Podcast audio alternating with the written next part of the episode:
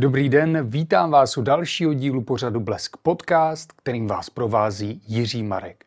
Nejen lidé přicházejí ve válečném konfliktu na Ukrajině o životy a trpí. Zasažená jsou také zvířata. O vlivu války na jejich zdraví a psychiku si se mnou promluví veterinární lékař ze zoo Ústí nad Laben, pan doktor Dušan Uswald. Dobrý den, pane doktore. Hezký den i vám. Máte nějaké aktuální informace, jak si vedou zoologické zahrady na Ukrajině? My, co se snažíme něco zjistit a kdo se pohybuje v oblasti zoologických zahrad nebo zvířat, tak eh, prahneme po těchto informacích, chceme si dozvědět co nejvíce a to z toho důvodu, aby jsme věděli, jak naši kolegové jsou na tom a taky, jak je možno jim pomoct. Eh, já jsem dneska získal nejčerstvější informace, protože jsem volal s jedním ředitelů jedné zoologické zahrady, aby jsme eh, měli úplně ty nejčastější tak, jak chceme. Eh, dále eh, zjišťuju a koukám na Facebook, některé zoologické zahrady z Ukrajiny dávají aktuální informace a i já sám jsem ve spojení s několika lidmi přímo na Ukrajině, kteří zde mají zooparky, zvířata a zoologické zahrady. Takže když to asi dneska zkusíme poskládat, tak si myslím, že nějakou informaci můžeme někomu předat. Mm-hmm. Z těch eh, nejčastějších informací, které já mám, tak eh, se zdá, že současná válka na Ukrajině působí velké problémy i v této oblasti když to vemu od těch lidí, kteří jsou na Ukrajině, tak i ti se snaží pomáhat nějakým způsobem zoologickým zahradám. Teď nemyslím konkrétně zaměstnance, ale myslím tím lidi, kteří mají tu možnost a schopnost pomáhat. A ty lidi se snaží do zoologických zahrad a zooparků přinášet, byť mají málo sami potravin a myslím si, že v brzké době budou docházet, tak se snaží přesto všechno Eh, přinášet eh, základní krmení pro, pro zvířata v zoologických zahradách.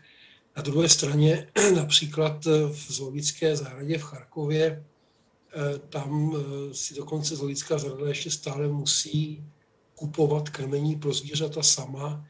I v této době schání krmení, sice jsou tam nějaké pomoci, které přicházejí, ale z velké míry a z velké části si to krmení ještě stále musí nakupovat byť už i tyhle zásoby eh, docházejí.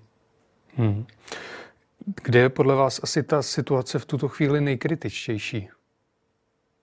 Z mých informací, co já mám, tak eh, je to ten Charkov, eh, ta Zolick, nebo to město celé je vlastně v tuto chvíli v obklíčení.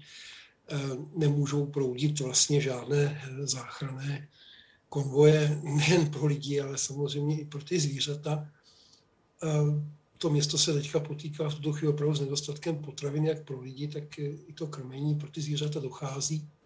Co se týká ostatních zoologických zahrad, tak eh, mám přehled o Feldman parku eh, zoologické zahradě, která se rozkládá asi na 300 hektarech, kde chová asi 5000 zvířat ve 300 druzích z nejčastějších zpráv, které mám, tak došlo bohužel k bombardování i tam. E, nejen, že byly usmrceny zvířata, ale odnesli to i dva ošetřovatelé, kteří v tu chvíli byli v tom místě toho zásahu. E, jestli vás vlastně zajímá, jakým způsobem probíhá ten zaměstnanecký život nebo ten ošetřovatelský život v takové zoologické zahradě, tak eh, samozřejmě eh, není důležitý vlastně teďka v tu chvíli, aby v té zoologické zahradě byli všichni zaměstnanci, to znamená, eh, ty zaměstnanci jsou skutečně redukováni na minimum.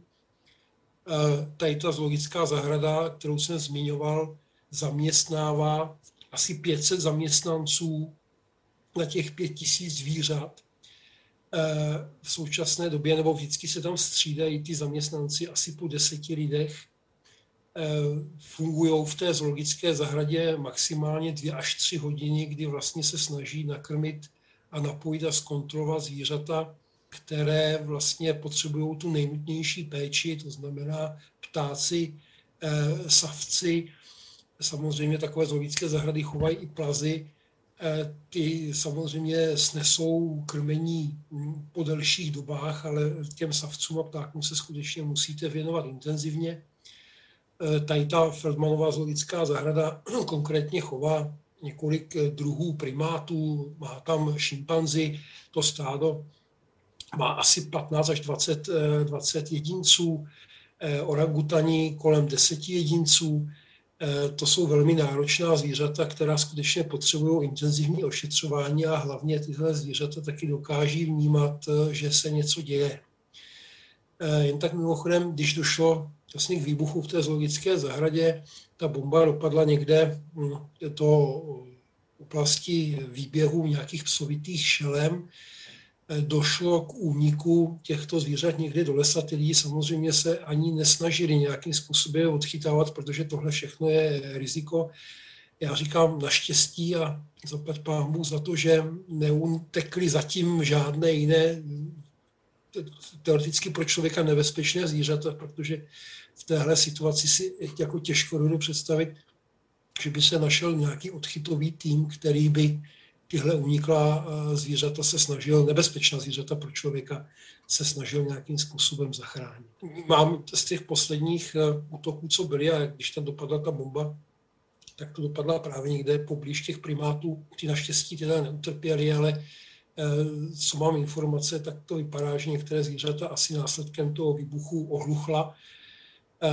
Na některé to působí velmi stresujícím Eh, způsobem samozřejmě ty zvířata vnímají, co se kolem nich děje. To znamená, že lze na nich pozorovat eh, horší příznaky takového stereotypního chování nebo stresového chování. Hmm. Pane doktore, já jsem ještě tady z jednu z míst, jednu ze zoo jste nejmenoval, ta se jmenuje Miciaciv u Kijeva a v téhleté zoo jsou momentálně bez elektřiny a topení, tak jaký to má vliv, když je zoologická zahrada odstřihnutá od elektřiny a topení na zvířata? Eh, samozřejmě eh, zoologická zahrada je vyloženě odkázána na eh, příjem energie, jak tepelné, elektrické, tak samozřejmě i vodu.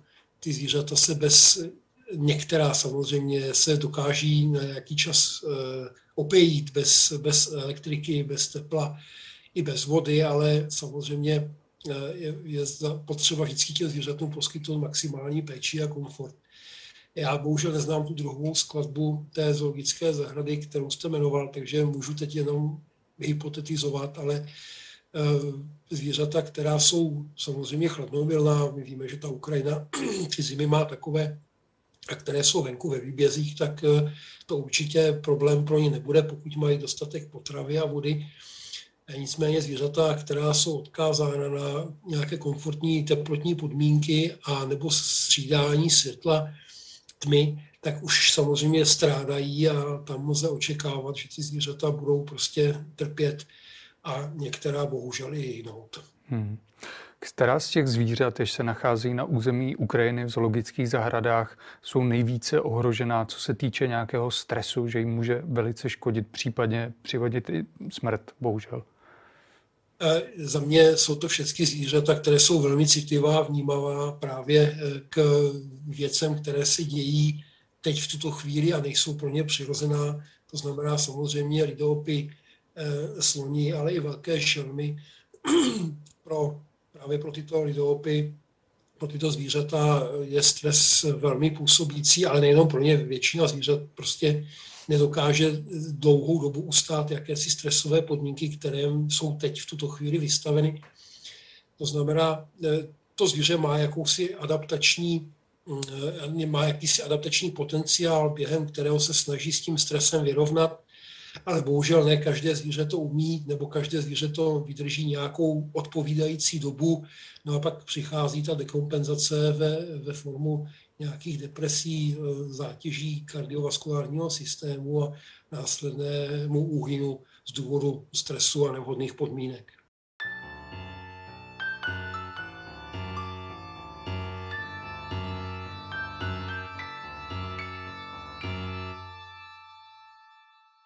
Kijeva nebo z Oděsy se podařilo zvířata evakuovat do Polska. Máte informace, z jaké části už jsou tyto zoologické zahrady evakuovány do bezpečí a jaká zvířata tam ještě zůstaly? Já úplně ty, ty informace nemám, protože já jsem zase nemám úplně všude mm-hmm. ty konkrétní známí a zase myslím, že když byste oslovil někoho dalšího, Eh, třeba z Unie eh, českých a slovenských zoologických zahrad, tak vám určitě k tomu povím mnohem víc. Eh, pan ředitel Pražské zoologické zahrady Bobek se velmi angažuje a jako vlastně první poskytl humanitární pomoc vlastně Ukrajincům tady v České republice, kdy vlastně jim zřídil vstupné, jim zřídil vstupné za, za jednu korunu, ale pak se připojili další zoologické zahrady, které tady tím způsobem, jak u nás v Čechách, tak na Slovensku postupně eh, nejen teda udělali to, to korunové vstupné, ale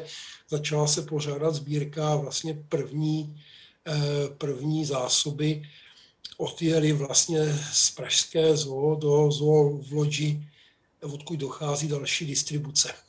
Těch, té, té humanitární pomoci nebo té animální pomoci, chcete-li, pro ty zvířata. Já vám do toho s dovolením vstoupím, pane doktore, také zoo Ústí nad Labem, kde vy pracujete, umožňuje Ukrajincům vstup za korunu a také se angažuje v té sbírce, tak abyste měli kredit, který si také zasloužíte za tuto pomoc.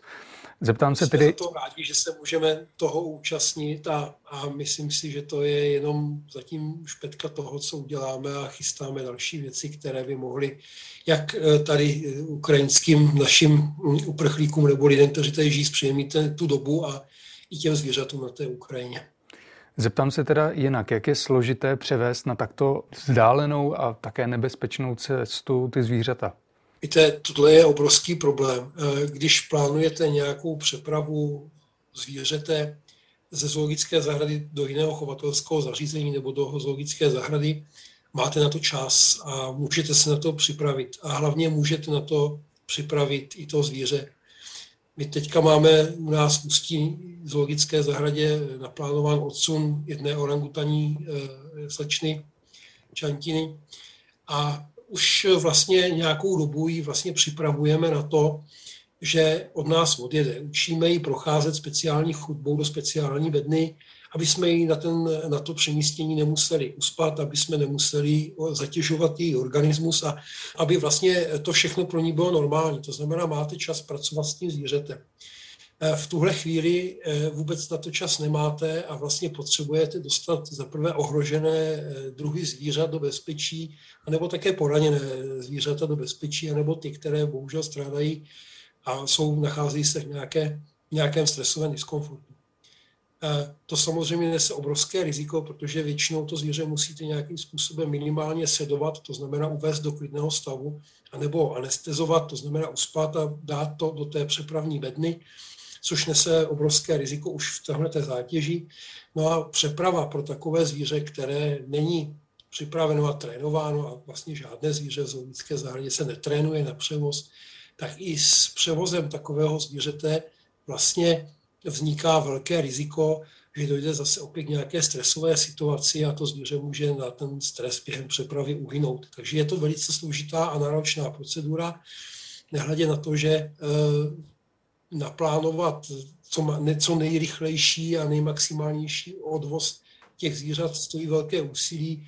Ty motorizované jednotky nebo ty auta, které tam jsou teďka v podstatě slouží úplně jiným účelům a vůbec najít eh, přepravní prostředek tam v tomhle místě je velký problém. Hmm. Když jsem se připravoval na tento rozhovor, tak jsem koukal, že často z těch zoo jsou jako první převážené kočkovité šelmy. Je to z toho důvodu, že ty jsou na to náchylnější na ten stres, že je také složitější je to jejich chování, krmení. Je to ten důvod? Za prvé, kočkovitá šelma jako taková je velmi náročná na chov, ale já z mojeho pohledu si myslím, že spíš tyto převozy probíhají z důvodu bezpečnosti lidí a ochrany lidí, protože ta představa, že vám uteče z chovatelského zařízení lev nebo tygr a dostane se mezi lidi, je velmi nebezpečná. A znovu říkám, v takovýchhle válečných podmínkách ještě někde riskovat životy a nahánět zvířata je samozřejmě velký problém, ale dovedu si představit, že tam můžou být v těch zoologických zahradách samozřejmě geneticky eh, cená zvířata a jako takové je potřeba je samozřejmě zachraňovat. Já udělám takovou lehkou paralelu.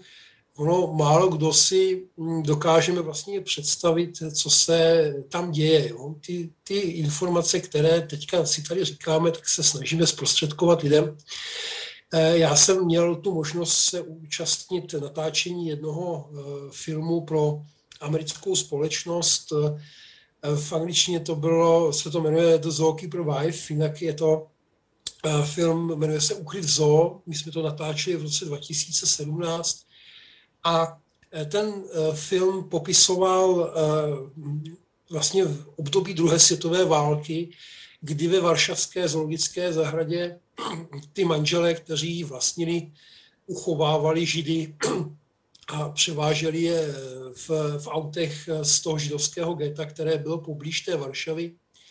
A my, když jsme natáčeli ty scény s těma zvířatama, tak eh, skutečně eh, ty zvířata byly vždycky mimo nějaké tyhle ty efekty, které znamenaly výbuchy a nebo střelbu.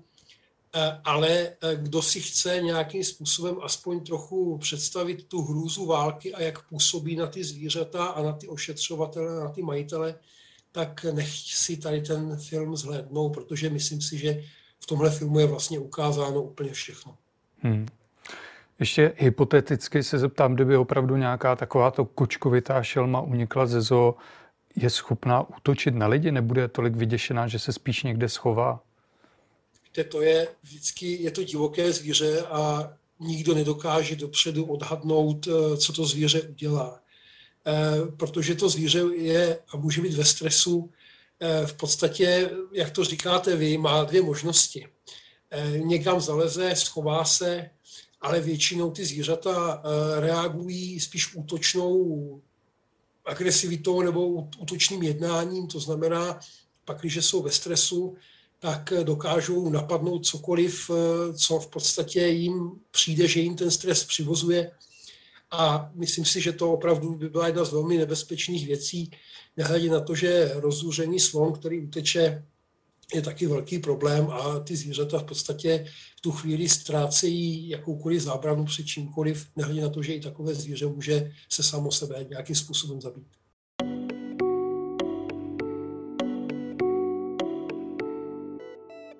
Stále sledujete pořad Blesk podcast, kterým vás provází Jiří Marek a se mnou je taky tady veterinární lékař ze Zoo Ústí nad Labem, pan doktor Dušan Uswald. Nejenom zoologické zahrady strádají během tohoto válečného konfliktu, ale také domácí zvířata.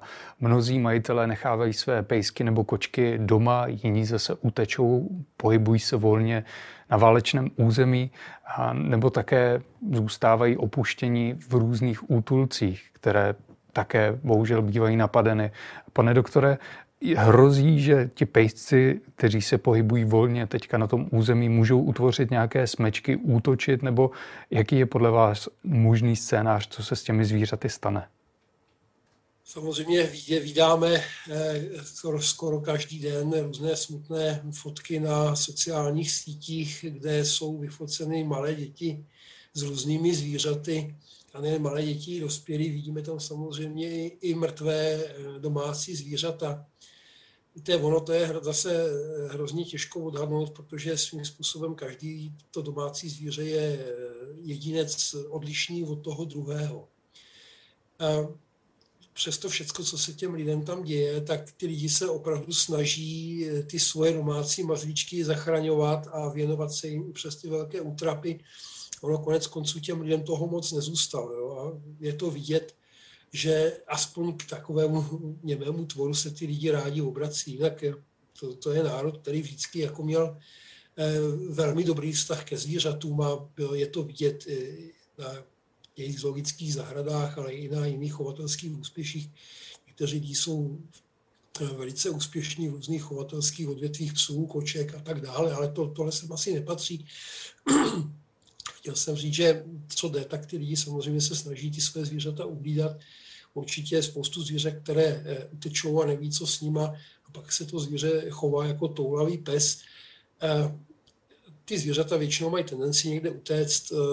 Málo kdy to zvíře má, má tendenci napadnout člověka. To spíš by ten člověk musel to zvíře zahnat do nějakých úzkých, nebo to zvíře by muselo být natolik raněné nebo bolestivé, že by v podstatě tu bolest ventilovalo prostřednictvím nějakého útoku. Mm-hmm. Také jsme zaznamenali snahu na hranicích Polska třeba odchytávat ty zvířata, případně eh, dovážet i na hranicích Moldavska, jak bych byl přesný, to zrovna eh, váš spolek s Ústí nad Labem se o to zasloužil, že tam odchytává a dováží také nějaké jídlo pro zběhlá zvířata. Tak ehm, jak to vlastně bude s těmi zvířátky? Zůstávají na tom území, kam vlastně patří, nebo se zaběhávají i někam dál? Samozřejmě záleží. Jsou teďka podnikají se nějaké aktivity, které, které eh, se snaží vlastně těm zvířatům pomoct, ale eh, samozřejmě ty kapacity jsou omezené a v současné době se ty lidi snaží soustředit na ty lidi postižené válku. Eh, já si dovedu představit, že určitě vznikají někde nějaká místa, kde dochází po odchytu k umístěvání těchto zvířat a kdy vlastně je o ně pečováno a postaráno. Samozřejmě otázkou, jak dlouho budou tady ty centra fungovat a e, kdo je bude v podstatě zásobovat e, krmením, veterinárníma prostředkama a tak dále. Já jsem zaznamenal e, nějakou zprávu, kdy veterináři bez hranic, jo, je to taková v podstatě odnož lékařů bez hranic, podnikají v tomhle jisté aktivity. Hmm.